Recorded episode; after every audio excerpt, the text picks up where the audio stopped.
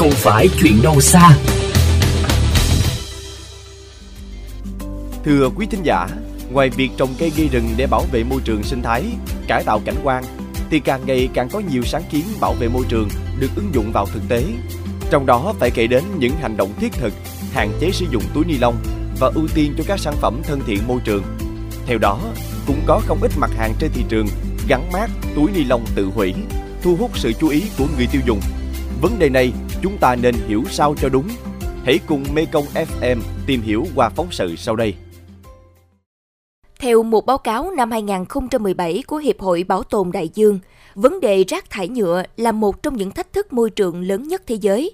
Trong đó, Việt Nam, Trung Quốc, Indonesia, Philippines và Thái Lan là những quốc gia đổ rác nhựa xuống biển nhiều hơn tất cả các nước vùng lãnh thổ còn lại của thế giới cộng lại. Tại Việt Nam, các nghiên cứu cũng cho thấy mỗi hộ gia đình Việt Nam thường sử dụng từ 5 đến 7 túi ni lông mỗi ngày, bao gồm cả túi to, túi nhỏ và những túi siêu nhỏ. Trong khi quá trình phân hủy của một chiếc túi ni lông có thể kéo dài từ 500 năm đến 1.000 năm nếu không bị tác động của ánh sáng mặt trời. Trước những thông tin đáng báo động như trên, thì rõ ràng các sản phẩm túi ni lông tự hủy hay túi ni lông phân hủy sinh học là cứu cánh cho những ai quan tâm về môi trường. Thay vì sử dụng cái túi ni lông đó ảnh hưởng đến môi trường thì giờ đây mình đi siêu thị thì mình mua cái túi nó tự hủy thì mình thấy cái sản phẩm này được giới thiệu nó thân thiện với môi trường nên mình dùng thôi. Túi ni lông tự hủy này thì giá nó rất là rẻ và quan trọng là nó thân thiện với môi trường Nhà mình thì ờ, hiện tại đang sử dụng loại này thôi. Mặc dù giá có thể cao gấp đôi so với túi ni lông thông thường, nhưng khi nghĩ về ý nghĩa bảo vệ môi trường, người tiêu dùng vẫn mạnh tay chi.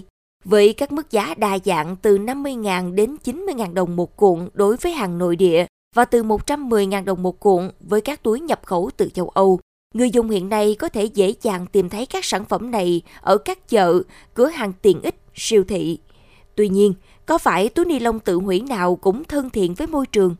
Về vấn đề này, tiến sĩ Kiều Lê Thủy Chung, Đại học Bách khoa Thành phố Hồ Chí Minh chia sẻ. Thật ra là ở hầu hết các siêu thị người ta nói là tự hủy sinh học và điều đó là vô hình chung là làm cho người tiêu dùng nghĩ rằng nó có thể dễ dàng tự phân hủy ở môi trường. Nhưng mà thực tế là các sản phẩm này chủ yếu là những cái sản phẩm cũng là có nguồn gốc từ nhựa, có nguồn gốc dầu mỏ và người ta ờ, thêm một số cái thành phần phụ gia để cho quá trình uh, phân hủy của loại sản phẩm này sẽ nhanh hơn so với túi nhựa thông thường thì như vậy thì nếu mà chúng ta xét trên góc độ vấn đề ô nhiễm vi nhựa trên toàn cầu nghĩa là những loại túi này sẽ dễ dàng chia nhỏ ra và tạo thành những ờ, mảnh những sợi vi nhựa và gây ra một số vấn đề ờ, liên quan tới ô nhiễm vi nhựa trong môi trường.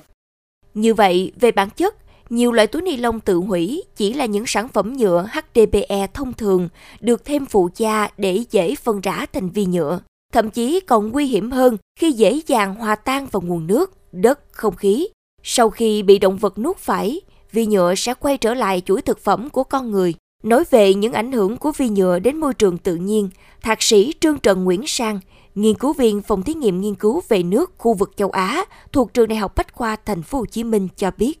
khi mà vi nhựa nó tồn tại trong môi trường đặc biệt là những cái loại môi trường điển hình như là môi trường nước môi trường đất môi trường không khí thì nó sẽ là một cái tác nhân phát tán những cái chất phụ gia được thêm vào nhựa trong quá trình sản xuất hay là những cái uh, chất độc hại khác như là kim loại nặng hay là những cái hợp chất hữu cơ khó phân hủy mà nó hấp thụ trên bề mặt của vi nhựa trong quá trình mà vi nhựa được phát tán lan truyền và sau đó là phân bố khắp nơi trong môi trường. Có thể nói hiện nay, với sự xuất hiện dày đặc của các sản phẩm gắn mát tự hủy sinh học, nhiều người tiêu dùng vẫn đang nhầm lẫn, chưa nhận diện đúng sản phẩm sinh học phân hủy hoàn toàn vì không đủ thông tin. Vì vậy, mỗi chúng ta hãy thực sự là những người tiêu dùng thông minh, cần tỉnh táo để đọc kỹ các thành phần, lựa chọn đúng các sản phẩm mà sau khi phân hủy, sản phẩm cuối cùng là CO2, nước, mùn hữu cơ. Những thành phần không ảnh hưởng tiêu cực đến môi trường và hệ sinh thái.